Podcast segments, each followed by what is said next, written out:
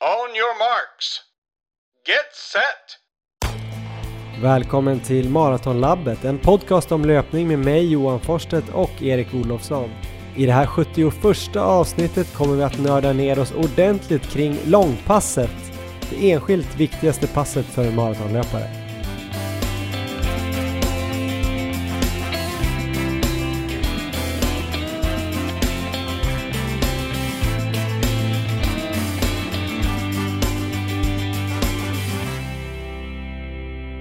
Då ska ni vara varmt välkomna till avsnitt 71 som kommer handla om långpass. Erik Olofsson, hur är läget? Läget är bra Johan, jag är frisk och skadefri, så det är toppen. Hur är det själv? Jo men det är ganska bra. Jag eh, har tränat på bra. Jag känner mig lite märklig här. Jag var ju lite förkyld förra veckan, sen gick det över. Jag känner mig lite småhängig idag igen, men jag tror bara att det är något temporärt. Lite dålig sömn i natt faktiskt och ett hårt pass igår. Um, så det känns ganska lovande ändå. Ja. Um, det var länge sedan vi gjorde ett avsnitt uh, i veckan här. Vi släppte ju ett förra veckan och nu är vi här igen. Det har ju varit varannan vecka här ett tag. Ja, det känns riktigt roligt att få chansen att göra det här. Vi körde ju en gång i veckan 2018 när vi eh, började med den här poddsatsningen och löpsatsningen Eh, sen på grund av lite andra jobb och eh, föräldraledighet så har vi ju kört varannan vecka, men nu är vi tillbaks eh, ett tag här i alla fall med ett i veckan.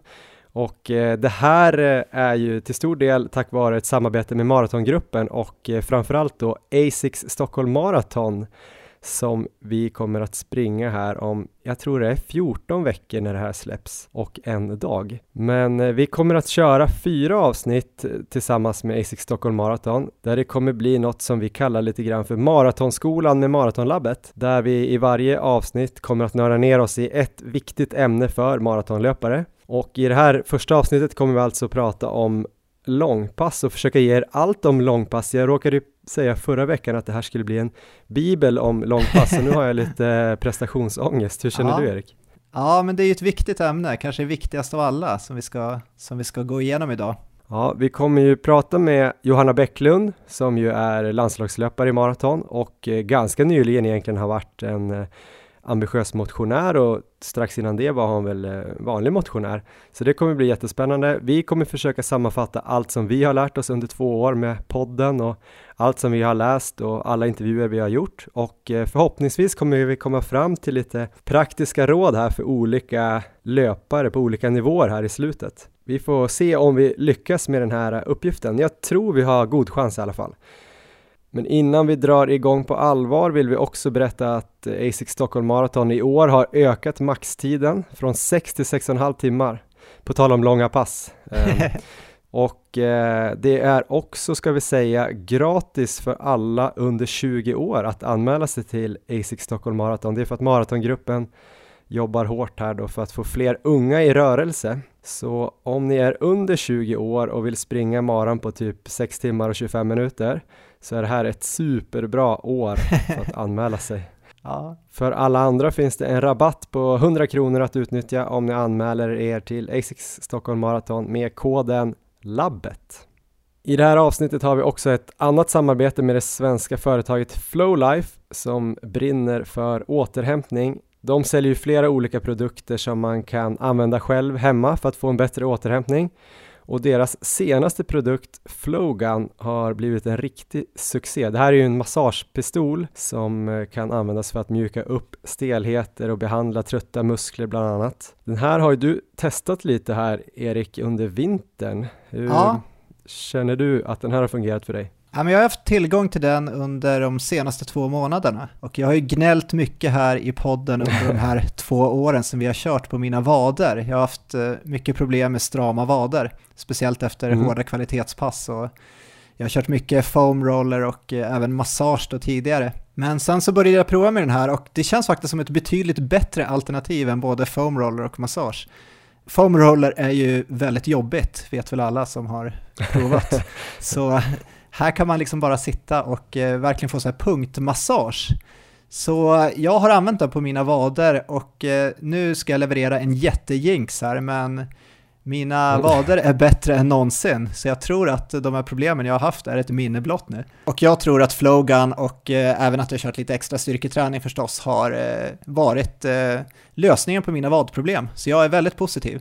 Ja, spännande. Det är ju rätt smidigt eh, att köra bara på sig själv hemma, men faktum är att det också är flera sjukgymnaster och massörer som har börjat använda Flowgun som ett komplement till andra behandlingar och um, den här eh, pistolen då har fem olika hastigheter eller styrkor kan man säga. De, den kommer med fyra olika munstycken och är sladdlös med sex timmars batteritid. Just nu är det också 1000 kronor rabatt på Flowgun på Flowlifes hemsida som då är flowlifesweden.com och så är det ju faktiskt 30 dagars sån här nöjd kundgaranti också så man kan ju lämna tillbaks om den inte skulle vara bra, vilket vi inte tror är troligt. Ja, nu ska vi börja då snacka lite mer om långpass Erik och det här kommer ju bli väldigt intressant tänker jag. Både att höra hur du tänker, höra hur Johanna Bäcklund tänker och se om jag har någon intressant tanke också i bakhuvudet. Ehm, vi brukar ju alltid prata om hur vår egen träning har gått sedan senaste avsnittet och det kommer vi också göra snart. Men jag tänkte först kanske att vi skulle gå igenom lite kring vad ett långpass egentligen är och varför är det så viktigt att springa långpass. Vad tycker du Erik, hur långt är ett långpass? Ja, men det är ju väldigt individuellt, ett tråkigt svar, men eh, det skiljer sig nog från person till person. Vissa kanske, för vissa kanske 75 minuter är ett långpass just nu och för andra som till exempel Johanna Bäcklund då, då kanske det är fyra mil som är ett långpass. Men den viktigaste frågan är väl kanske mer hur, lång, hur långa långpass behöver man ha för att få en bra upplevelse när man ska springa maraton? Um, och det är väl ungefär det, den frågan vi ska försöka besvara här idag. Mm. Jag tänker också att en tanke där kring hur långa långpass ska vara är ju lite det här som har att göra med eh, energitillgängligheten i kroppen ju.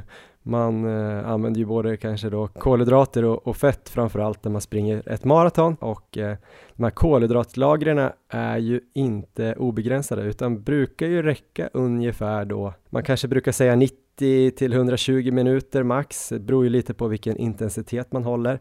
Så det tycker jag också att man ska väga in lite i det här eh, när man pratar om långpass. För det händer mycket saker efter en och en halv timme, eh, förutom bara att kroppen och benen blir trötta. Annars då Erik, ehm, vad tänker du att eh, de här långpassen syftar till då, förutom då kanske det här med energi, energitillgängligheten?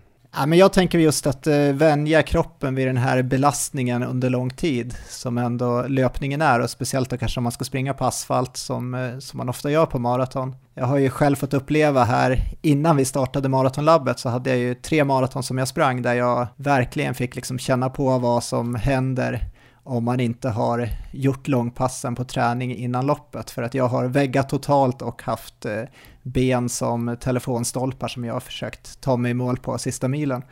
Och den upplevelsen är, är inte den roligaste. Nej, verkligen. Så just eh, vänjar och leder, ligament, senor, muskler, mer så här hållfasthet, att kunna springa ja, just på asfalt. Eh, även mentalt tänker jag kommer in där, eh, att eh, kunna jobba sig igenom den här sista milen när man är sådär trött. Eh, det är ju en styrka du har Erik. Eh, hur mycket av den här mentala träningen får du på dina långpass? Eh, jo, men det, det hjälper definitivt och sen så tror jag att eh, även på träning under långpassen när man börjar få ganska lite energi i kroppen och eh, man känner att eh, man nästan håller på att vägga lite, eh, att då ändå kämpa på ett litet tag till i alla fall och liksom få träna på den känslan. Jag tror att det kommer ge väldigt mycket, så jag tror inte man ska vara för rädd för att eh, må lite dåligt kanske i slutet av långpassen ibland. Sen är det också några sådana mer fysiologiska saker som händer i kroppen. Eh, man får då fler mitokondrier och bättre kvalitet på sina mitokondrier och den här ökade kapillariseringen, det här låter ju alltid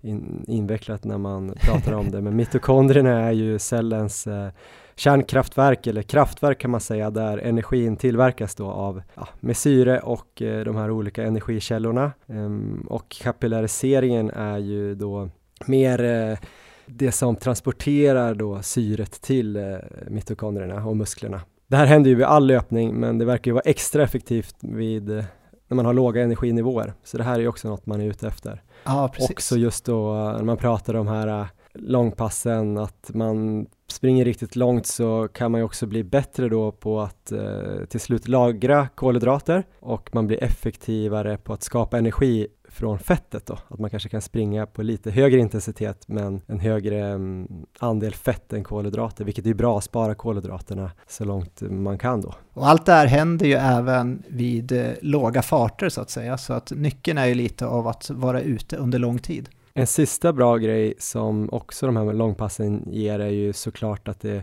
kan vara ett test inför själva loppet eller själva maran, just att då prova energi och eh, vätska, eh, skor, kläder kanske. Vad tänker du kring det? Um, absolut, alla de sakerna är ju väldigt bra att träna på och även att man kanske tränar ganska loppspecifikt. Många här som lyssnar siktar ju på Stockholm Marathon om 14-15 veckor och just att då träna kanske specifikt på att springa lite kuperat, för efter 25 km i Stockholm så kommer det ju börja gå en del uppför där över söder. Så att inte vara för rädd att eh, ha lite backar på träningen också. Och eh, skulle man till exempel till och med ha möjlighet att springa en del av banan i Stockholm så är det också ett bra tips. Och som du brukar prata om ibland Erik också, att eh, kanske också tänka på att lägga det på asfalt. Ibland hör man ju kanske att man ska springa lite mer skonsamt ute i, i skog och mark, men eh, ibland kanske det finns en idé att springa just på asfalt för att det är hårdare. Det tycker jag definitivt man ska prova på, men var lite försiktig i början. Så i början kanske man på långpassen kan springa ungefär en fjärdedel på asfalt och sen till nästa pass kanske lägga en tredjedel på asfalt och eh, jobba upp då sakta så att man inte kör hela passet då från början på asfalt för då kan det kanske slita alldeles för mycket. Och just det här med progression kommer väl vara ett genomgående tema i hela det här avsnittet egentligen. Att, eh, att bygga upp långpassen. Jag tänkte vi skulle prata då lite om vår träning eh, den här veckan och fokusera på de långpass vi har gjort. Vi har väl gjort ett var. Vi pratade ju lite om det här i avsnitt 9 också av vår podcast i början av våran eh, satsning på löpning. Eh, det var en riktig nostalgitripp först och främst, eh, för det var ju nästan två år sedan vi släppte det avsnittet och det var kul att höra oss diskutera olika upplägg för att kunna komma under sub 3, vilket vi ville göra då. Och sen när man redan visste hur det gick så kändes det väldigt, så här, väldigt eh, gulligt att höra oss sitta där och prata om det. hade, vi, hade vi någon koll eller var det liksom helt uppåt väggarna?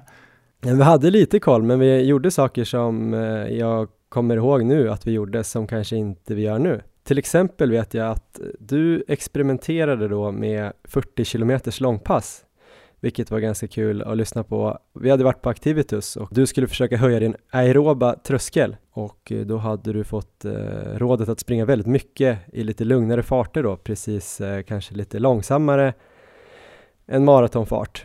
Eh, du körde ibland då två långpass i veckan och fick upp en jäkla volym, så redan ja. där var du uppe och sprang ganska mycket. Det var väl 12-13 mila veckor i alla fall. Och ja. då pratade vi om ett 40 km långpass, men jag tror du hade varit ute i 3.30 kanske, åtminstone. Och nu vet jag att den här veckan, eller förra veckan, gjorde ett 40 km pass, eller det blev ju 45 till slut, som var ja. lite snabbare än så.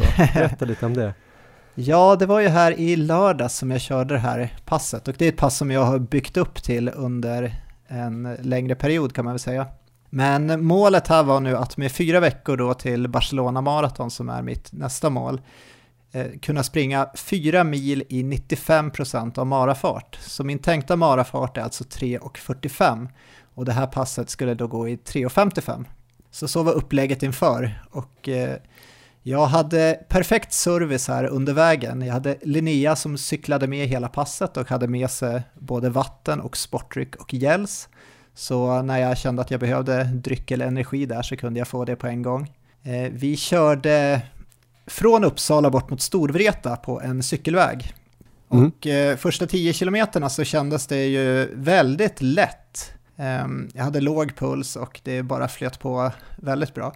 Jag hoppades att jag hade motvind. Det var så här att man var lite osäker på hur vinden var, för det syndes inte riktigt i gräset eller på flaggorna och så. Så jag sprang där och hoppades att jag hade motvind, för sen skulle jag vända och springa tillbaka igen.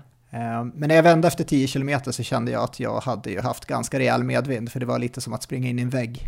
Så pulsen steg upp nästan med 10 slag och eh, det vart ju tuffare mellan 10 och 20 kilometer då. Men fortfarande med en ganska bra känsla så att det var ju, det var ändå ganska positivt fortfarande.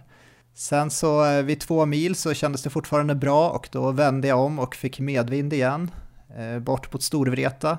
Eh, och fram till tre mil så var det, det var klart att det började bli ta emot lite grann men det var ändå liksom med en ganska bra känsla för det var ändå med bra fart och så här så att jag mm. var väl lite osäker på, på hur det skulle kännas där. Men då visste jag ju att den sista milen kommer jag springa med motvind och då kommer det nog bli riktigt tufft, så det var lite så här skrämmande när, man, när jag visste vad som väntade. Och sista, mil, sista milen blev riktigt tuff, alltså det var ju, pulsen stack upp där när jag vände då nästan upp mot tröskel och eh, mellan 30-35 eh, var det tufft och mellan 35 och 40 var det ännu tuffare. Så att det var ju, eh, jag fick jobba riktigt hårt hela vägen in men eh, jag kunde ju genomföra passet så att det var ju positivt på det sättet. Men eh, sen har jag, jag har funderat lite efteråt hur, hur pass bra det var för självförtroendet egentligen, för att jag känner ju att på ett sätt var det bra att jag lyckades genomföra det här hårda passet med fyra veckor innan maran, men samtidigt så känns det väldigt läskigt att tänka att jag ska springa 10 sekunder snabbare per kilometer eh, i Barcelona. Just det. Vi kan ju snabbt säga det bara för eventuellt nytillkomna lyssnare så ska Erik först nu springa Barcelona maraton där han ska SM-kvala in till Stockholm maraton. Så det är därför han eh, är på så riktigt bra nivå redan nu. Men som sagt då, du ska springa 10 sekunder snabbare per kilometer där om fyra veckor. Känns det oöverstigligt nu? Um, ja, det känns ju jag har ju väldigt stor respekt för eh, sträckan nu kan man säga och för den tiden jag ska göra så att det känns ju, det känns som ett väldigt tufft mål.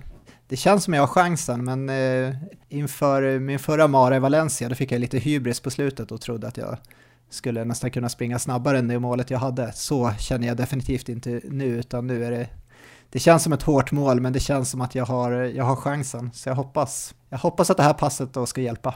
Du får börja göra sådana här klassiska uppräkningar. Du kommer ju förhoppningsvis vara bättre väder i Barcelona, lite varmare. Ja. En procent. Eh, du kommer ha liksom folk runt omkring dig på ett annat sätt. En procent. Du kommer ha formtoppat minst en procent. Ja. Andra skor tror jag, minst en procent. Eh, vad är den sista procenten Erik? Vi måste hitta den sista. Man ju ha med, medvind, medvind hela vägen kanske? Ja, vi kan kolla om det går. Nej, ja. men jag tror det där båda är verkligen gott. Alla som har testat det där någon gång, om man inte blev knäckt av det passet, alltså fysiskt och fick ut sin formtopp då, så ja. ska man ju kunna fixa det. Så eh, riktigt kul att eh, få följa det där passet på våra stories också på Instagram. Just på det. Mycket bra jobb där av Linnea Isaksson. Det var som att vara med där. och det som var extra skönt var ju att jag hade ju faktiskt varit ute på ett långpass på förmiddagen där, så jag kunde sitta och följa det här, ditt pass då sen och äta våfflor i, i, i, ett torp eh, i Uppland. Um, det var riktigt härligt. Jag körde ett helt annat typ av långpass som inte alls var lika långt heller. Jag är inte riktigt där än. Jag har haft lite problem innan jul med höften och tränar ju just nu för lite 1500 meters eh, race här som kommer nästa vecka.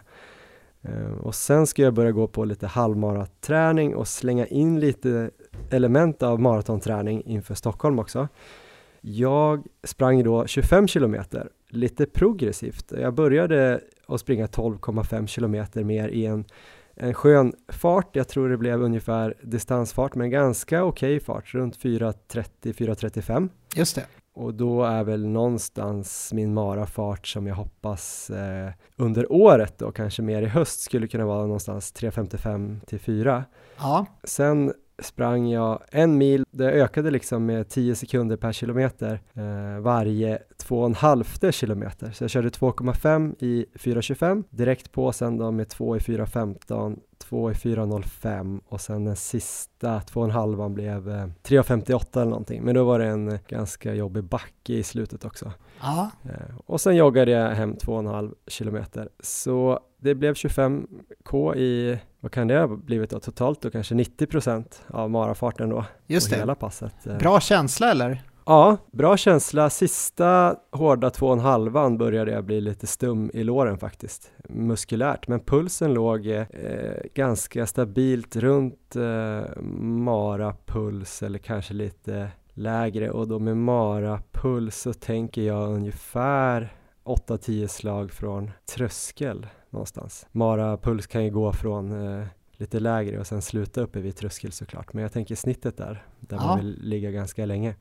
Så för mig då kanske 162 någonstans. Och jag låg väl runt 160 eller strax under. Snittet på hela passet var ju bara 140 eller någonting. Så det var bra. Just det, så två ganska olika långpass men eh, båda kan vara väldigt effektiva. Ja, och eh, innan vi ska köra igång den här intervjun med Johanna Bäcklund tänkte jag bara att vi skulle snabbt kategorisera olika typer av långpass. Jag vet inte om alla håller med om den här indelningen, men om du gjorde då ett snabbt, ganska hårt jämnt långpass, alltså jämn fart, där då kanske 90-95 procent, du låg i 95 procent. Så är det tycker jag en kategori. Sen gjorde jag kanske något som var mer progressivt långpass där man ökar under en ganska lång period kanske, andra halvan och kanske landar i marafart eller strax över. Sen tänker jag att det finns det här klassiska långpasset som man hör om att eh, det bara var ute en lång tid, springa och snacka. Att det kan vara ett typ av långpass. Ja. Och sen har vi då det här långpasset där man adderar lite olika typer av kanske intervaller eller fartlekar och det kan vara marafartsintervaller kanske som blir till slut ett långpass. Det kan vara lite sådana här jojo, eh, fem kilometers fart, lite långsammare för att eh, kämpa eller för att få kämpa lite extra och sådär. Att man slänger in lite kvalitet mitt i. Vad tänker du kring det? Ja, men det låter som en bra indelning. Jag tycker vi kan köra på den. Yes, och eh, då ska vi då hoppa över till en intervju här med Johanna Bäcklund som ju är landslagslöpare, sprang VM 2019 eh, där i Qatar och eh, hon är dessutom då coach och PT inom löpning och jobbar ju på Run Academy. Väldigt intressant att höra hennes tankar både om liksom långpass för elitlöpare men även för nybörjare. Så här kommer Johanna Bäcklund. On your marks. Get set! Ja, då har Maratonlabbet eh, fått eh, komma hem till Johanna Bäcklund, den svenska landslagslöparen i maraton. Eh, tack för att vi fick komma hit. Ja, tack för att ni kom. Roligt att vara med. Jag tänkte först bara fråga lite hur formen är egentligen. Du sprang ju VM i Doha och sen nu har du sprungit igen här i helgen i Barcelona. En halvmaraton strax under 1.16. Ja, det stämmer. Eh, det har varit ganska trögt skulle jag säga ända sedan VM.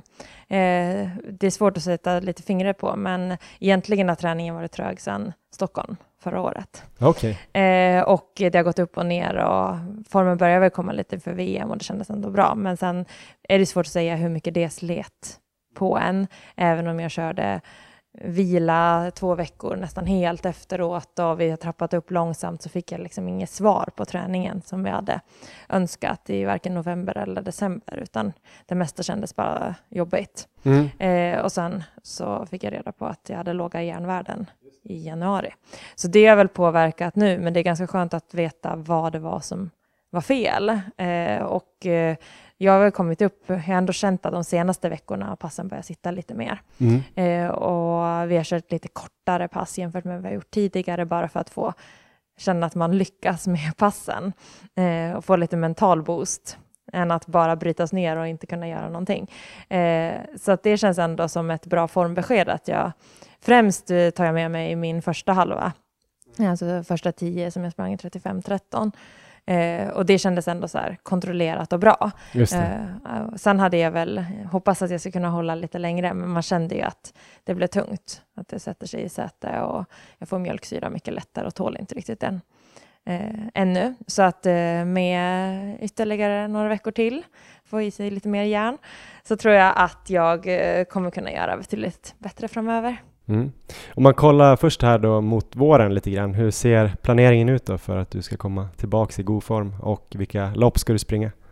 Eh, tanken nu är att jag ska springa Berlin halvmaraton som går 5 april. Så det är ja, lite drygt sex veckor eh, och då är fokus nu på eh, halvmaratonträning fram till dess. Eh, jag ska försöka springa några 10 kilometers lopp innan så att jag får upp lite mer tävlingsvana. Förra året blev det tre maraton och det var typ det jag sprang och ett Tjejmilen och Midnattsloppet. Så nu känner jag att nu vill jag ha lite mer tävlingar. Eh, och jag tror att det kan gynna mig också att ha sprungit lite kortare lopp inför halvmaran. Mm. Spännande. Och sen blir det Stockholm Marathon, hoppas jag. Ja, det är planen att jag ska springa. Eh, så det blir det maraton jag springer under våren. Och eh, när man springer maraton måste man ju springa långpass och det är det vi pratar om i det här avsnittet och lite framförallt då fokus mot just Stockholm Marathon. Jag tänkte först fråga dig lite grann, eh, vad är din relation till, eh, till långpass? Kanske en bred fråga, men gillar du långpass? Ja, men jag tycker om långpass. Det är någon så här liten hatkärlek till dem. För att det finns inga pass som gör en så lycklig efteråt. Eh, när man har varit ute i 40 kilometer och känner bara, äh, nu har jag avverkat det för dagen mm. och sen kan njuta. Eh, samtidigt som det är ju alltid innan. Det är långt och vissa pass har ju varit så här att jag inte ens har fått lyssna på musik utan jag ska hålla ett konstant tempo i 40 kilometer utan att få distrahera mig med poddar eller musik. Och då kan man ju vara lite nervös innan, både över hur det ska kännas, vad man ska tänka på och allt sånt. När du säger att du inte får eh, distrahera dig, är det liksom någon mental träning eller är det just att du inte kan hålla tempot då? Eh, nej, men det är eh, nog eh, mentalt. Det, var, det är Christian som eh, sätter upp mina riktlinjer, så vissa pass så har det varit så. Eh, speciellt då under förra året när jag eh, tränade inför Hamburg så var det ett pass som jag skulle hålla ungefär ja, men, eh, lite högre tempo. Eh, och eh, då sa han att nej, den här gången får du inte lyssna på musik utan du får lyssna på fågelkvitter. Mm. Och eh, det är ingen musik under, du har ingen musik under loppet så att du får vänja dig. Var det mycket fågelkvitter i Doha? Uh, nej, det var ingen fågelkvitter i Så det blev fel ändå? det blev fel ändå, men det var ingen, som, ingen musik i Doha heller. Nej, det är sant. Överhuvudtaget. Ja, vi kommer komma in mer på dina långpass eh, som du har gjort med Christian Munto som är tränare till dig. Um, först tänkte jag bara, du har gjort en eh, ganska spännande resa som många duktiga maratonlöperskor i Sverige har gjort. Att börja träna löpning lite senare efter någon annan typ av eh, sportkarriär. Eh, du började springa 2009 och maraton mycket senare. Du har ju också varit nybörjare på långpass. Hur har liksom förändringen sett ut från nybörjare till nu elitlöpare? Ja, men när jag började med mm, löpträning överhuvudtaget så var ju långpass var ju allt som var närmare 20 kilometer. Alltså egentligen allt som var över 15 tyckte jag var långt. Eh, även om jag sprang halvmaran så sprang jag aldrig längre pass än 25 kilometer. Nej. Eh, så att eh, egentligen, även om jag hade sprungit maraton en gång 2015, innan jag sen sprang i Valencia 2018, så eh, hade jag inför det maratonet inte sprungit längre än 26 kilometer. Eh, så att egentligen är det först sommaren 2018 som jag har börjat förlänga mina långpass. Då sprang jag en del pass runt tre mil och tyckte att nu har jag sprungit långt. Det här, det här kan jag bygga på ett maraton och eh, insåg ju ganska fort när jag sen eh, började träna eh, med hjälp av Christian i september 2018 att långpass är betydligt längre än eh, tre mil och betydligt längre än 25 kilometer. Och kanske till och med ibland betydligt hårdare än 30 kilometer i något snackfart med poddar. Ja, absolut. Men körde du då innan där, var det mer den här klassiska att man kanske låg en minut någonting över sin marafart och bara försökte få distansen eller gjorde du snabbare långpass då alltså, också? Jag har varit ganska dålig på att springa långsamt. Eh, så att jag har haft väldigt mycket mellanmjölksfart. Så att min distansfart har nästan alltid varit 4.30. Oberoende om jag sprang milen på 40 minuter eller om jag sprang milen på 35 minuter är fortfarande min eh, typ distansfart 4.30. Och då kanske jag sprang långpass någonstans mellan 4.20 och 4.30. Så jag har aldrig varit ute och kanske sprungit långpass i fem minuters tempo. Eh, eller så, här, så ska vara riktigt lugnt för mig. Eh, det har jag aldrig gjort, utan det har varit någonstans så här, lite mellanmjölkstempo ofta på mina långpass. Men jag har aldrig sprungit hårda långpass heller. Nej, okej. Okay. Och sen då när du började träna med Christian för ett och ett halvt år sedan ungefär då? Ja. Om jag räknar rätt. Eh, vad hände då och eh, både med intensitet och längd? Eftersom att jag hade en väldigt bra grund när jag började träna med Christian och hade tränat löpning i många år, eh, tränade i nästan nio år i olika former med lite avbrott för barn och annat, Mm.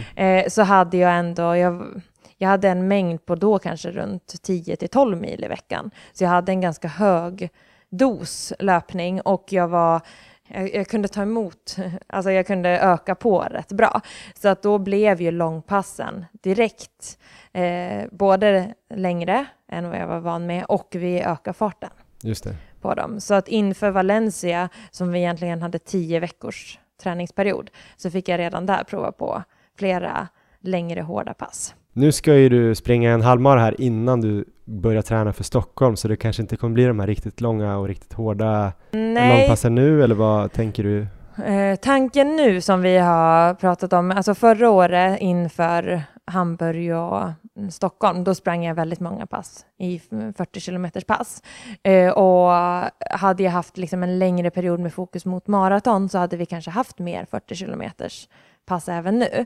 Men nu kommer det kanske bli lite mer eh, lugnare, lite lugnare långpass eh, för att eh, kunna springa mer i marafart och halvmaratonfart, alltså köra mer kvalitet. Men jag tänkte att det kanske skulle vara spännande. Du visade här innan vi började prata Mm. lite om hur du la upp långpassen inför Hamburg, där du gjorde PB 2.34 2.35.10. 35.10. Mm. Jag tänkte, det var väldigt spännande att se, så jag tänkte om vi kan gå igenom lite där. Det kanske blir lite nördigt, men det, det gillar ju vi. Mm. Du hade där ungefär 12 veckor kvar och det är väl någonting sånt, det är väl 15 veckor till Stockholm, så att man kan väl ändå referera lite till det. Ja, men absolut.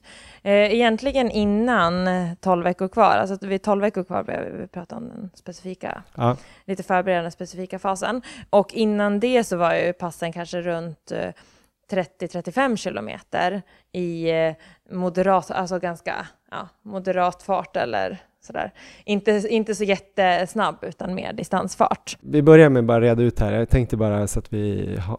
3.35 fart var det ungefär ni tränade för att det skulle vara er marafart. Ja, mm, 3.35 till 3.37. Vad är då moderat? eh, Eh, då kanske jag låg på, många pass låg kanske mellan 4.05 och 4.15 ungefär. Så lite sådana långpass i den farten, jämna runt 30-35 för, att bygga, för att vara redo på att gå till den här förberedande fasen då. Eh, och där körde jag egentligen de första veckorna eh, så blev det eh, ett pass, ett längre pass i Mm. veckan eh, med lite olika typer av pass. Eh, det var bland annat 12 veckor kvar körde jag 40 kilometer Ja. och då hade jag ett snitt på 4.03 eh, som jag försökte liksom hålla ett jämnt snitt genom hela passet. Och sen eh, med 11 veckor kvar så körde jag lite kortare, då blev det 30 kilometer, men mer progressivt. Okej, Och då gick jag från liksom, distansfart ner till eh, kanske 85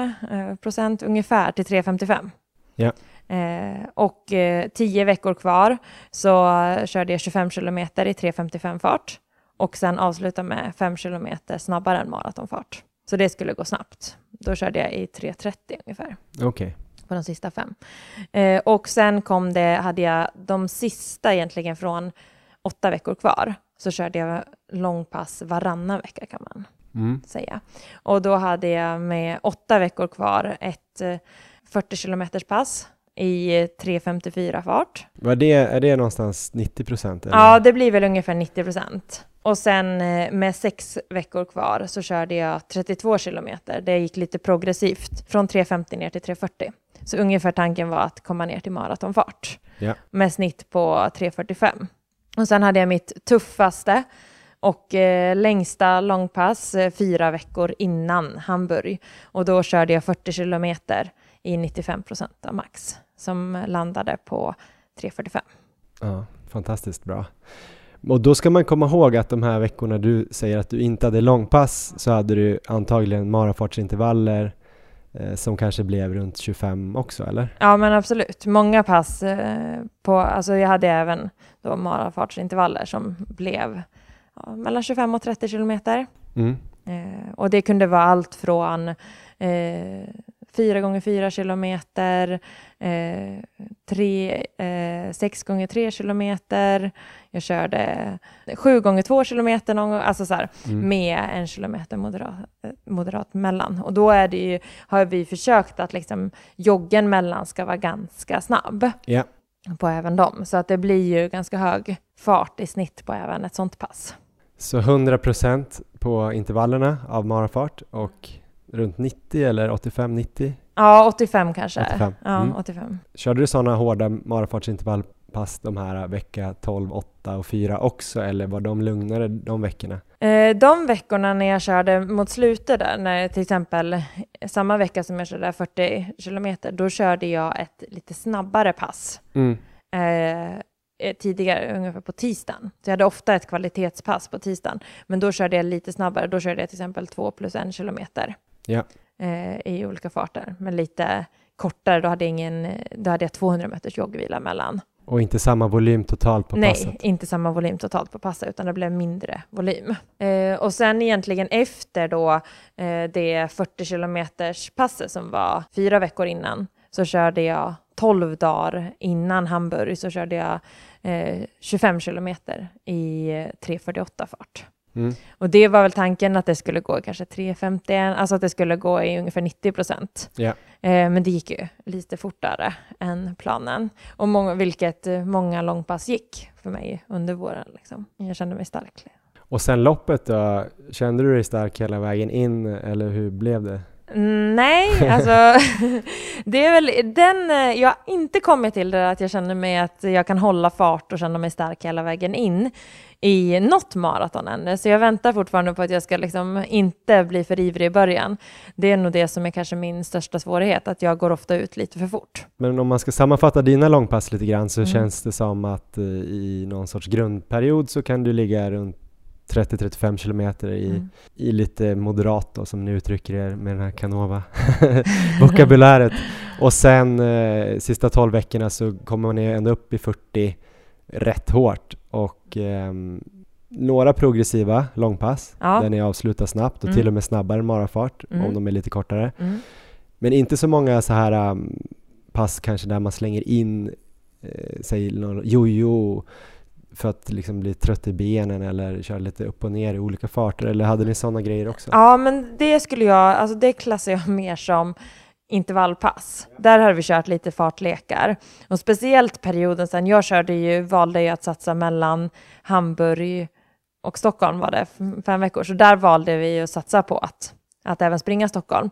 Då la vi in sådana lite jojo-pass där jag körde en kilometer eh, snabbare maratonfart, en kilometer långsammare maratonfart, men kanske ändå sådär runt 90 procent. Alltså. Ja. Och då blev det väl kanske 20 kilometer, men plus upp och nedjogg så blev ju passet upp mot. Ja. Eh, så lite så. Eh, och sen hade vi väl, och jag hade ju många marafartspass, intervallpass där jag körde i maratonfart. Eh, och vissa i överfart, lite kortare intervaller också.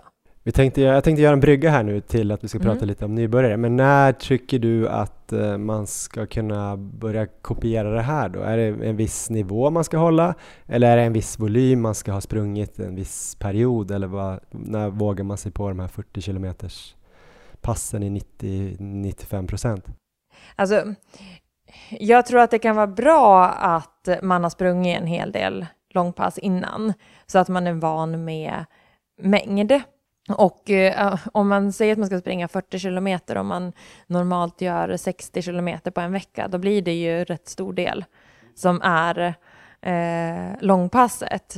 Och då kanske det inte är rimligt att hålla de här långa i hög hastighet, utan då kanske det är bättre att eh, satsa på kvalitet på, de, på andra passen. Mm. Att man springer intervaller, kanske i överfart, och man får in tröskelpass och att man kanske har eh, lugnare eh, långpass som kanske inte sliter fullt lika mycket. För man ska ju vara beredd på att det sliter och sen så ska man ju också tänka att för många eh, motionärer så är ju kanske ett maraton, alltså där är kanske distansfarten det man sen har tänkt köra maraton i. Just det. Så det beror ju lite på vilken nivå. Men jag skulle nog tycka att ja, man behöver komma upp i 80 eh, kilometer i veckan. 80-100 kilometer om det ska liksom, och att man har löptränat regelbundet i åtminstone några år om man ska börja lägga in den här typen av träning. Gärna fått sprungit några halvmaror innan så att man verkligen har fått pressa lite. Då kanske jag precis kvalificerar mig till att göra det här i, i vår eller höst kanske. Höst in mot Valencia tror jag. Men eh, om vi går in lite mot nybörjare då, för om man ska springa till exempel Stockholm för första gången. Nu är det 15 veckor kvar så förhoppningsvis har man kommit igång i alla fall med någon typ av regelbunden löpträning. Mm. Vad tänker du om man kanske springer 2 till 5 mil i veckan säger vi, om man följer något program. Hur ska man tänka kring långpassen då? Du sa att man kanske kör de här lite lugnare då som inte sliter, men eh, hur ska man bygga upp dem? Hur långt måste man ha sprungit? Eller bör man ha sprungit inför Stockholm för att det ska bli en hyfsat trevlig resa? Mm. Ja, men jag tränar en hel del motionärer och jag har även en del PT-kunder som, jag, som just vill, har som mål att springa Stockholm och eh, en del för första gången. Och då är det ju så att jag har försökt lägga upp det, springer man fem, sex, kanske ännu mindre mil i veckan, så behöver man ju bygga långpassen långsamt. Eh, har man mycket tid så har jag försökt att till en början bara öka på fem minuter per vecka. Aha. Och att eh, jag tycker ändå på något sätt att man inte ska springa för långsamt på långpassen. Det ska inte vara så här att man, utan man får gärna hålla sin distansfart. Eh, och eftersom att maraton går på asfalt så rekommenderar jag alltid att de åtminstone ska springa en del av sitt långpass på asfalt. Eh, att man inte bara springer på mjukt underlag och sen ska klara av 42,2 kilometer bara på asfalt. Eh, Utan att man varierar underlag under långpassen också.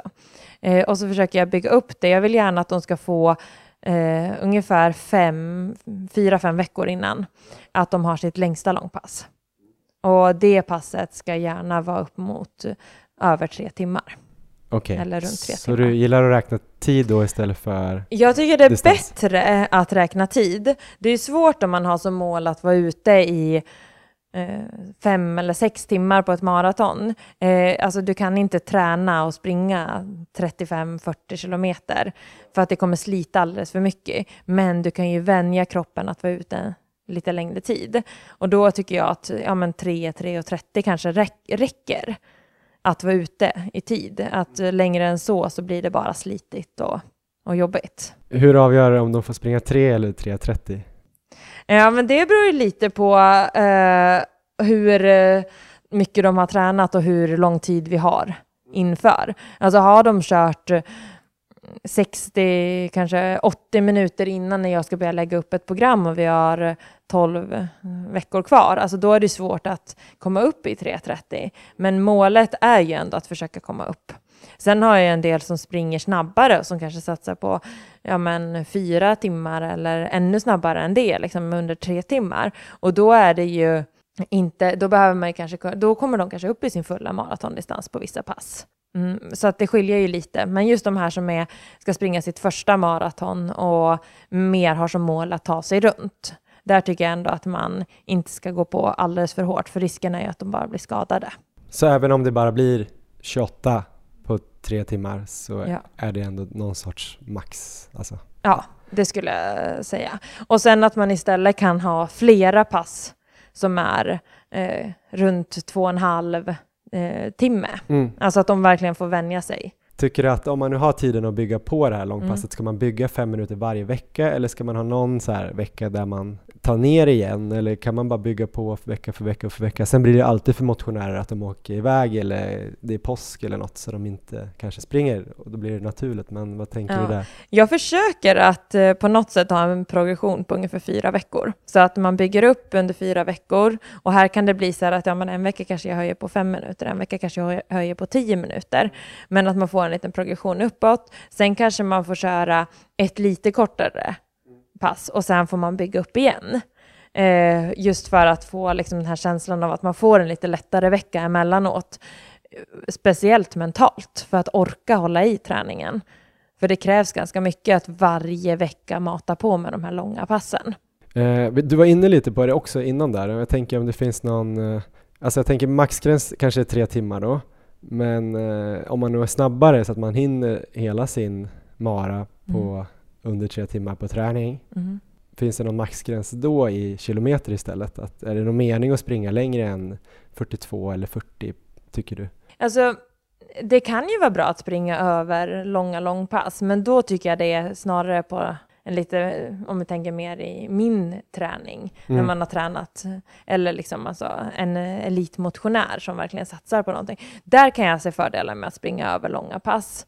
Eh, men om man, annars så ser jag inte att de behöver komma upp i över 40 kilometer, utan jag tycker det kan räcka. Sen är det många som vill springa fulla maratondistanser, som vill ha liksom 42,2 på träning. Det som är, som är skillnaden för de som kanske har sprungit och satsat på lite snabbare tider, som jag tränar, då brukar jag försöka lägga in lite progressiva, att det Mm. ska hända någonting under långpassen. Att det inte bara blir en konstant fart på varje veckas långpass, utan att de får köra lite progressiva, de kanske får köra något fartavsnitt i långpassen, men jag vill ändå inte att de ska slita för mycket, för att jag vill hellre hålla två kvalitetspass än så länge, för att de som jag idag tränar så ser jag att behöver mer kvalitet och de här tuffare intervallerna än de behöver ut och lufsa. Men om man tänker att man har lite dåligt med tid eller jobb eller familj och ändå då vill springa ett maraton trots det. Mm. Eh, liksom att springa 30 men kanske lite hårdare med progression, är det liksom lika mycket värt än 35 lite lugnare eller tänker du att också distansen måste in?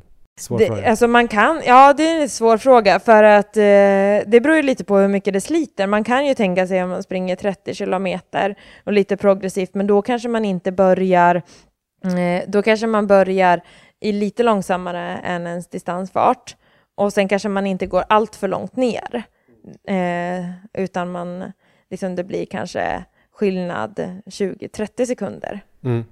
i tempo från start till mål.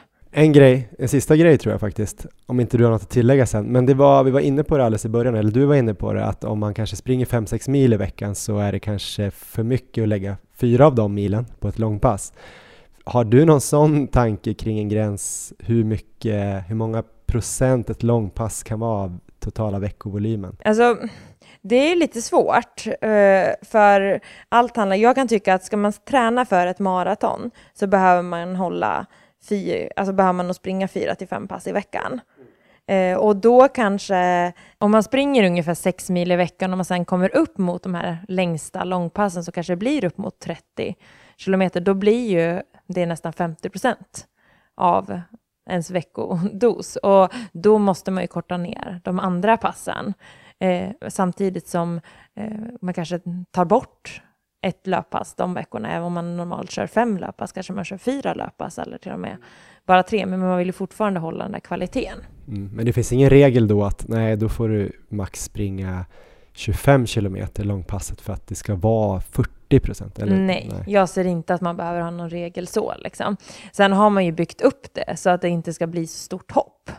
Det tror jag är mer viktigt. Och sen också att man eh, då har kört mer intervallträning och tröskelträning så man får springa i högre tempo än vad man sen kommer göra under ett maraton. För då kommer det kännas mycket lättare att springa ett maraton. Suveränt! Stort tack Johanna Bäcklund, det här var ju mer än intressant. Ja, tack själv!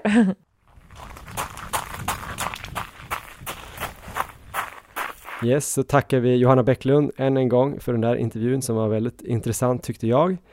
Eh, och nu ska väl du och jag Erik göra något sorts försök att eh, kanske inte sammanfatta allt vi vet men eh, ganska mycket av det vi vet och det som Johanna kanske pratade om också.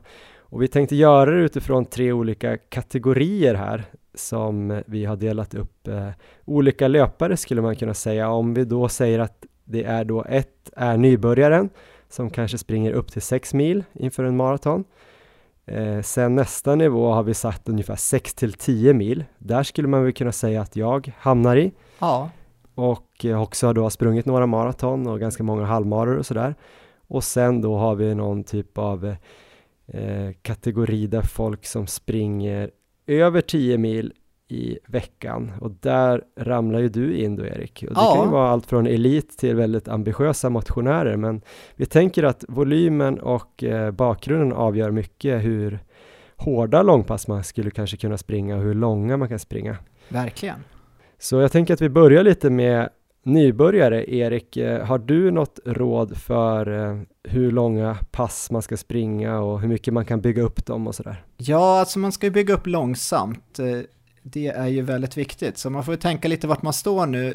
just för tillfället. Om man till exempel då har sprungit som längst kanske 15 kilometer, då är ju det långpasset då och då ska man sikta på att ha ett långpass kanske en gång i veckan i alla fall. Mm. Ehm, och eh, då kan man ju göra som till exempel Johanna nämnde i intervjun, att man bygger på med fem minuter per pass eller att man kanske jobbar en eller två kilometer per gång. Så att man inte Mm. liksom hoppar upp och lägger på för mycket på en gång utan att man jobbar upp sig långsamt progressivt. Men ändå har en målsättning då att eh, kanske fyra veckor innan Stockholm Marathon så ska jag ha det här målet, att jag ska eh, kanske springa 32 kilometer till exempel. Hur ska jag kunna bygga upp till det? Och ett, eh, ett bra tips tycker jag kan vara att man helt enkelt eh, jobbar lite bakifrån. Så att man om man räknar därifrån fyra veckor innan Stockholm Marathon och bestämmer vad man vill kunna göra då på långpassen och sen så gör man en planering bakifrån utifrån det. Det tycker jag också är ett superbra tips. Eh, Jag tänkte lite på det, för dig är det ju helt perfekt tips att du tänker så här kanske, om du har mycket tid på dig. Ja, Du har säkert för länge sedan tänkt att fyra veckor innan Barcelona maraton vill jag kunna springa 40 kilometer i 95 procent av min maratonfart. Och så har du på lång sikt börjat bygga mot det. Du har ju sprungit eh, de här passen, du har ju kört hela distansen men lite långsammare och sen har du Ja. höjt farten för varje vecka eller varannan vecka eller vad du nu har gjort. Vi kanske kommer komma in på det när vi pratar om den här lite mer eh, ambitiösa löparen. När det gäller nybörjare blir det lite svårt på ett sätt för om man då säger så här, "Nej, men fyra veckor innan ska jag springa tre timmar säger vi då, som Ja. Johanna var inne på att eh, det var kanske bra att försöka komma upp till tre timmar. Men man bara ligger på 60 minuter nu när det är 14-15 veckor kvar. Då kanske det blir tufft att eh, kunna bygga upp till det, för då får man lägga på minst 10 minuter i veckan, eh, vilket kanske är på gränsen. ja, Eh, och då kanske man får tänka mer så här åt andra hållet egentligen då.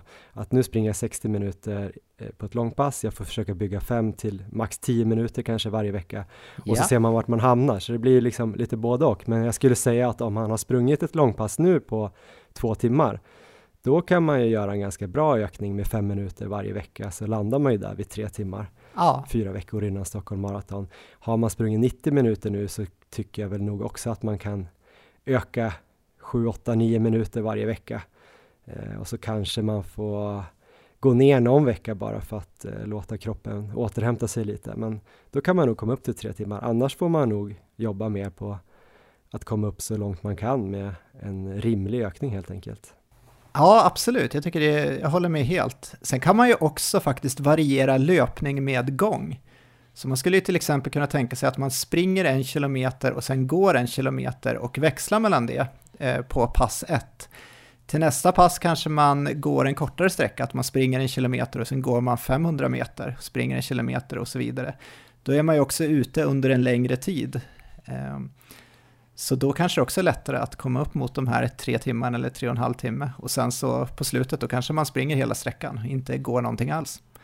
Tycker du att en nybörjare, om man säger att man börjar komma upp där mot 4-5 mil, men man kanske fortfarande inte har sprungit så mycket längre än 30 kilometer säger vi. Tycker du att man ska kunna börja lägga in lite kvalitet eller hårdare långpass eller ska man hålla sig till att försöka bara få upp volymen då kanske och köra snacktempo? Jag tror nog att man ska sikta främst på att bara hålla volymen.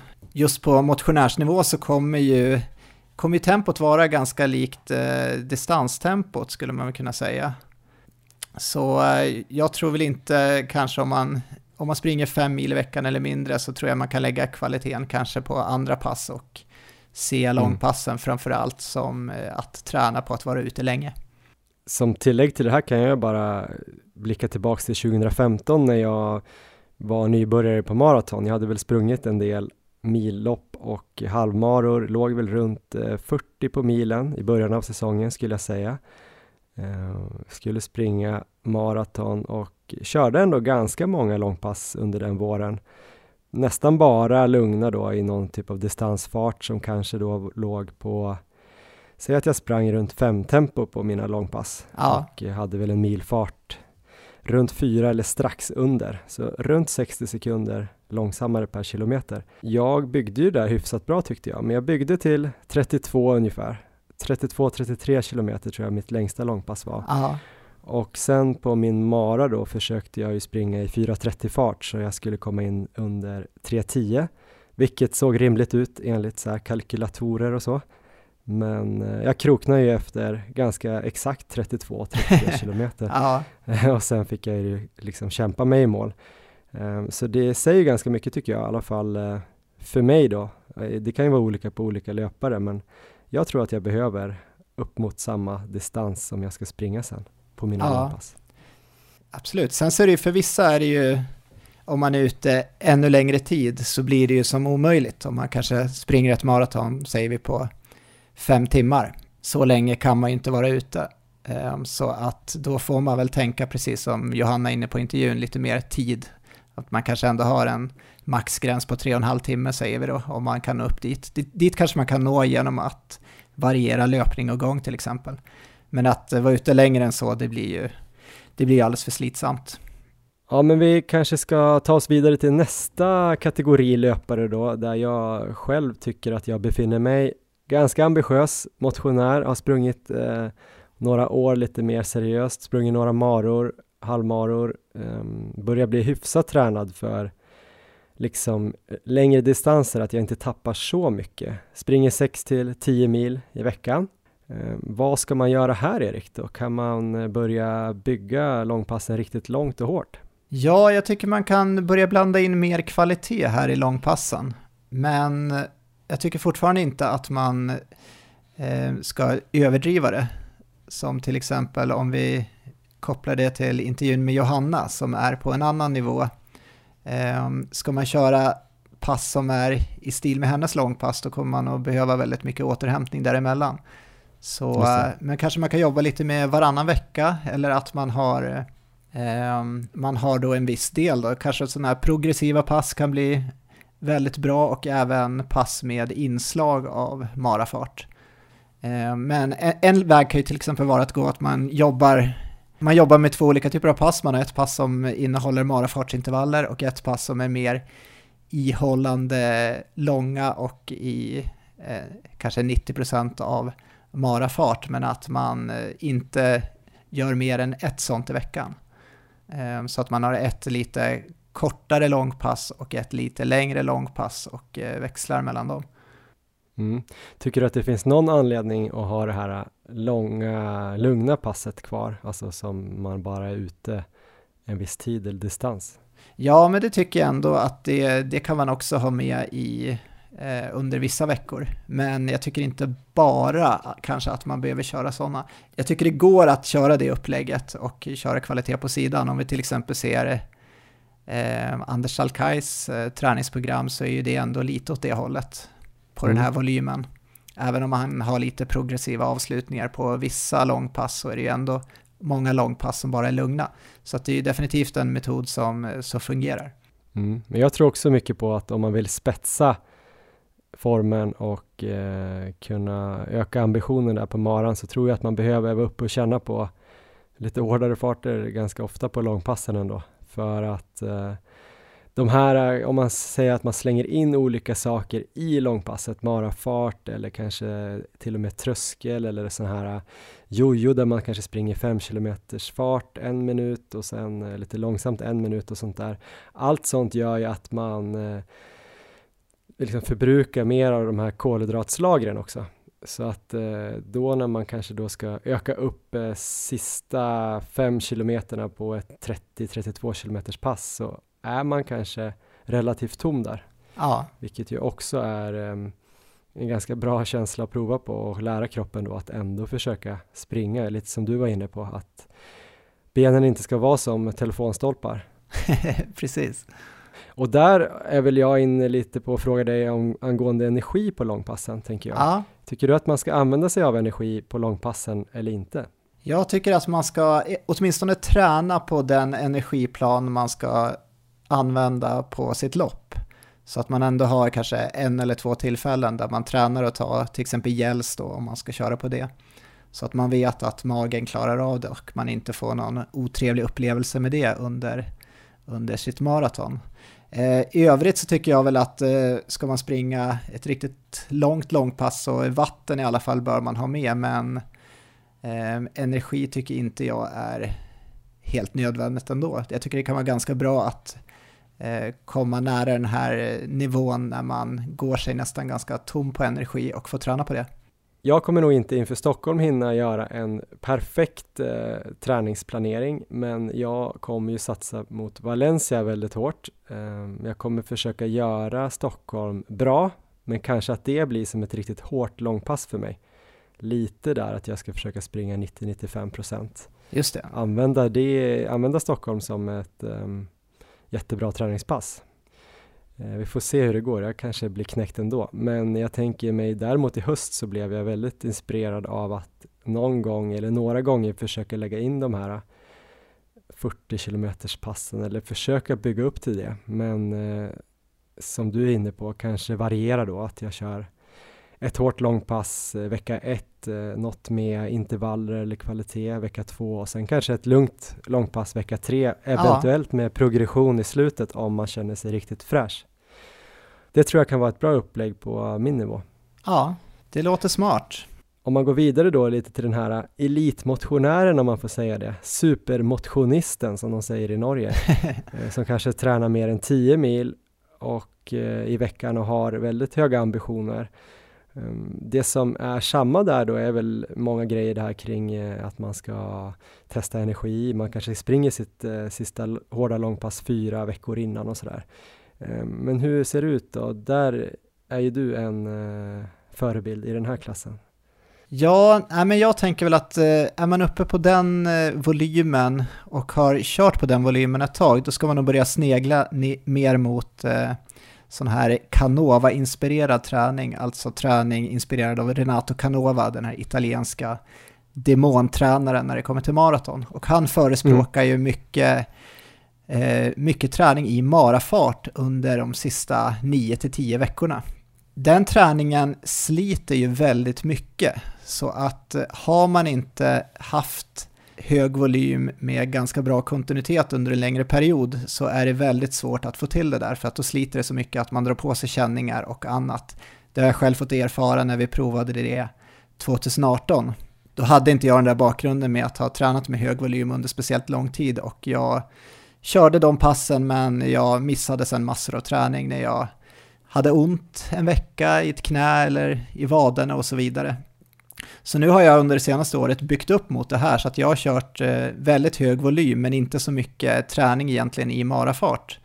Ehm, sen har jag sakta börjat bygga in mer och mer marafart och nu har jag ju, känner jag ändå kommit på en nivå där jag förhoppningsvis ska fixa den här typen av träning. För det var ju till exempel ett sånt pass som jag körde här i veckan när jag körde mina 40 km i 95% av marafart. Men mm. det är liksom en, en resa för att ta sig dit där man eh, kan fixa de här passen. Men hur har du byggt upp till den här 40 eh, km i 95% ungefär? Jag började med att springa 40 km i lägre fart, kanske i 4.45 och sen så gick jag ner i 4.30, ner mot 4.20 eh, och så vidare tills jag nu då har nått ner till 3.55. Så jag tog den vägen. Man kan ju också börja från andra hållet, att man eh, springer då i 3.55 om det är målet, men att man springer en kortare sträcka, kanske 25 km och sen så bygger uppåt i mm. distans. Eh, men jag har valt den vägen och det har fungerat väldigt bra, känner jag. Varför valde du den vägen då? Det är en bra fråga. Jag tycker väl att det passar mig ganska bra. Jag, eh, jag kände mig ändå ganska bekväm att vara ute och springa så pass länge. Jag hade sprungit med hög volym väldigt länge. Eh, jag har ju jobbat upp mig sakta från 10 mil upp till 12 mil och sen 14 mil i veckan. Och sen hade jag varit uppe här i 16-17 mil och nu var jag uppe så att jag nästan sprang, eller jag sprang ju 20 mil någon vecka och låg strax under där så att jag kände att eh, hög volym fungerade ändå bra och eh, jag tyckte det, det kändes som ett bra upplägg för mig. Men jag tror andra, andra vägen hade också fungerat bra. Du har ju sprungit en del pass med sådana här marafartsintervaller som ju också blir väldigt långa. De blir ju ofta 25-30 kilometer. Eh, vad har du varit uppe på där i den här perioden in mot Barcelona? Eh, då började jag och eh, springa 3 gånger 5 kilometer Sen så har jag sprungit 3 gånger 6 kilometer, 20 gånger 1 kilometer um, och uh, ja, 4 gånger 5 kilometer kommer väl ändå bli det längsta.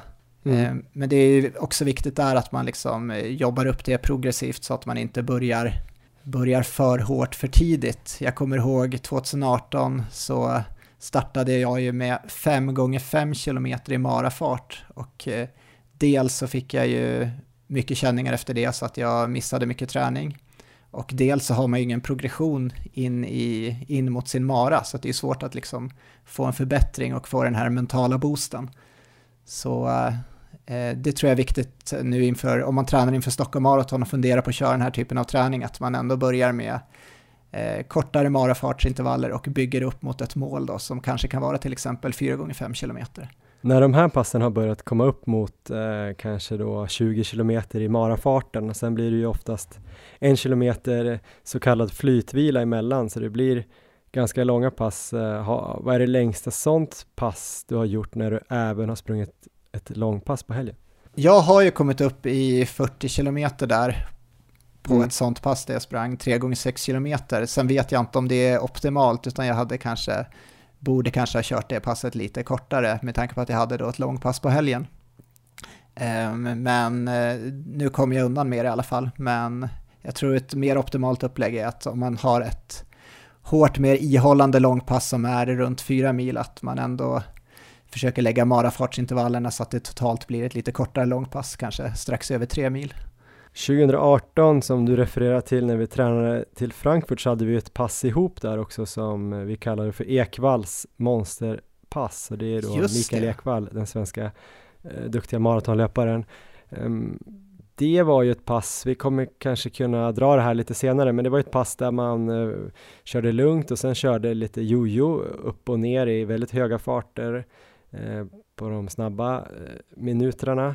Eh, och sen var det marafart och så var det lite lugnt och sen var det tröskelfart och så lite nedjogg. Det var väl tanken att man skulle trötta ut benen i den här jojon och det blev ju väldigt jobbigt att springa marafart efteråt. Har du gjort några sådana pass den här gången? Nej, det har jag inte gjort utan den här gången har jag kört mer Eh, Canova-inspirerad träning. Jag hade ett pass som ändå var lite jojo när jag körde 20 kilometer och där växlade varannan kilometer så ena kilometern gick i 103% av marafart och den andra i 97% av marafart. Så jag låg och växlade mellan om det nu var 3.38 fart och 3.52 fart ungefär i 20 kilometer. Så det är väl det närmaste jag kommit, men inget så här specifikt eh, Ekvallpass den här gången. Men det var roligt. Det var en eh, härlig dag. Ja, det var ju fantastiskt. Det byggde ju pannben om inte annat. ja, verkligen. Nej, men det var väl då någonstans jag började känna att eh, det här kan nog gå. Så det, det, tror jag är bra med de här hårdare långpassen. Att man faktiskt eh, varit inne och eh, ja, känt på hur det kommer kännas där i slutet av en maraton. Och lite vad är den där mörka zonen som du gillar Erik? Ja, precis. Den är bra att träna på. För den kommer ofta komma i slutet av ett maraton. Har du några andra tips just det där om man vill få långpassen eh, att bli lite roligare? Alltså om man tycker att det där är lite jobbigt att vara ute så här himla länge? Ja, men jag tycker väl kanske inte nödvändigtvis att man måste springa runt och lyssna på fågelkvitter om man inte verkligen älskar fågelsång. Eh, utan lyssna på poddar. Det finns ju en podcast som heter Maratonlabbet bland annat som har väl 71 avsnitt tror jag. Den, eh, den kan man gärna lyssna på, kanske man hinner väl en två avsnitt där på ett långpass. Ehm, eller musik, det tycker jag fungerar utmärkt. Och har man ett sånt här progressivt pass där man ska kanske avsluta i lite högre fart, då kan man börja med att lyssna på poddar under den lugna delen och sen slänger man på musik eh, på fartdelen på slutet. Mm. Ett annat tips är ju också att man kan dra ihop ett gäng och eh, springa ihop, för det blir ju alltid lite roligare. Viktigt då är ju att man antingen är jämnbra eller att man anpassar farten då eh, till den som är långsammast kanske. Och eh, är det då ett långpass som riskerar att bli alldeles för segt då för den snabba så kan man kanske köra 15 kilometer ihop där man inte bryr sig så mycket om eh, farten utan mer vill vara ute en viss tid och sen kan man göra en progression då kanske på 15 kilometer och jogga ner 5 kilometer. Då har man ju 35 kilometer på ett bra pass eh, och den här andra personen kan ju jogga vidare i sin fart. Eh, det är väl ett tips. Man hinner ju snacka ganska mycket på ett långpass. Verkligen, det tycker jag man ska försöka utnyttja om man har möjlighet.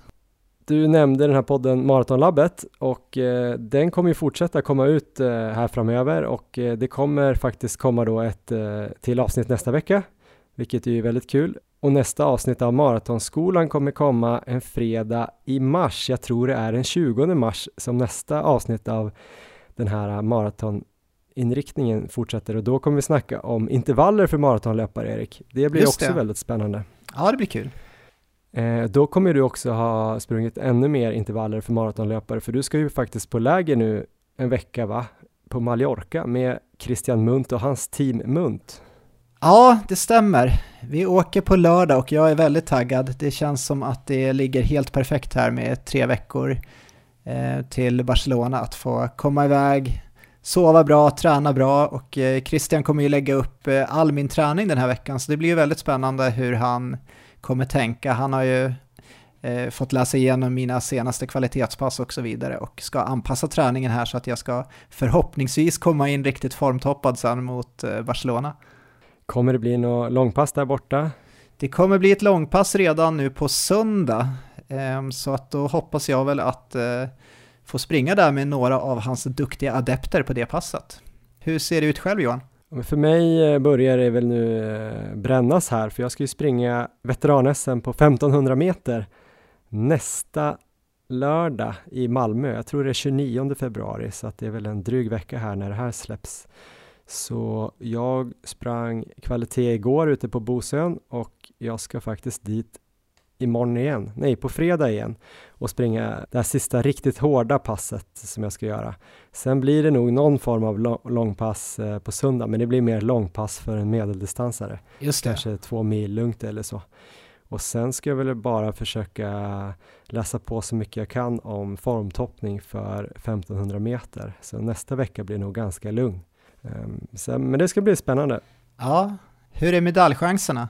Bra fråga Erik, väldigt spännande. Jag har ju kollat igenom här äh, motståndet då. Vi Ja, är fem anmälda i min klass, herrar 35. ja Eh, Jag ser ut att få slåss om bronset. okej. Det är två stycken som ser ut då på sina PBs och säsongsbästa att det- det kommer bli svårt att nå dem. En som har PB på 4.15 Ja, och en då som inte hade något PB på 1500 men han hade gjort under 9 minuter i år på 3000. oj det är snabbt. Så det kan bli svårt. Men sen är det två, två män Ja. som jag inte vet så mycket om och om jag har googlat dem rätt, vilket jag såklart har så kanske de har lite sämre tider än mig, i alla fall på milen och sådär. Men det där vet jag inte ens om det är rätt personer ja. eller om de kanske har harat en kompis i det loppet. Så jag har ingen aning, men jag har en liten, liten medaljchans. Jag ska kämpa för det där bronset. Nu kommer det ju lyssna lite folk här som kanske kommer in och anmäler sig sent här för att snå åt sig den där medaljen. Ja, men jag hade aldrig pratat om det här om inte det var så att anmälningstiden var ute. Okej. ja, det är bra. Men jag kommer kunna prata lite mer om det här nästa vecka, för då är det dagen innan eh, jag ska springa. Eh, annars då Erik, eh, vad har vi mer att berätta om? Eh, självklart den här då rabattkoden labbet som ger 10% rabatt på anmälningsavgiften till ASICS Stockholm Marathon. Men också har vi då ett intressant läger på Bosön 3-5 april som eh, Maratonlabbet anordnar. Det ju, ligger ju ganska bra där inför eh, den specifika perioden inför Stockholm Marathon. Verkligen. Då är det alltså knappt två månader kvar. Och där kommer vi snacka ganska mycket om träning. Vi kommer också testa olika pass som eh, vi brukar köra. Det blir väl dubbeltröskel en dag. En dag blir det lite banintervaller med styrka, så kallade modified circuits som du kallar det, eller Canova kanske kallar det. Ja, precis. Det blir lite distans med backsprints, det blir styrketräning, löpteknik. Det blir även ett långpass då såklart på söndagen som kommer gå på Lidingöloppsbanan. Så det här är ju verkligen bra för att eh, få lite inspiration här inför vårens alla lopp. Så vi tror att det här kommer bli superkul. Så gå in på vår Instagram och läs lite mer om det här så lägger vi ut eh, information. Vi har redan en post ute här. Och på Instagram heter vi då Maratonlabbet. Eh, Strava kan ni också kolla lite grann om ni vill se hur vi tränar. Där heter vi Johan Forsstedt och Erik Olofsson. Ehm, Men nu måste vi kanske gå ut och träna så vi kan fylla Strava med någonting. Så vi får, du får ha det så himla bra Erik i Spanien. Så Tack hörs så mycket. vi därifrån antar jag. Ja, men det gör vi om en vecka. Ciao! Hallå? Eller... hej hej!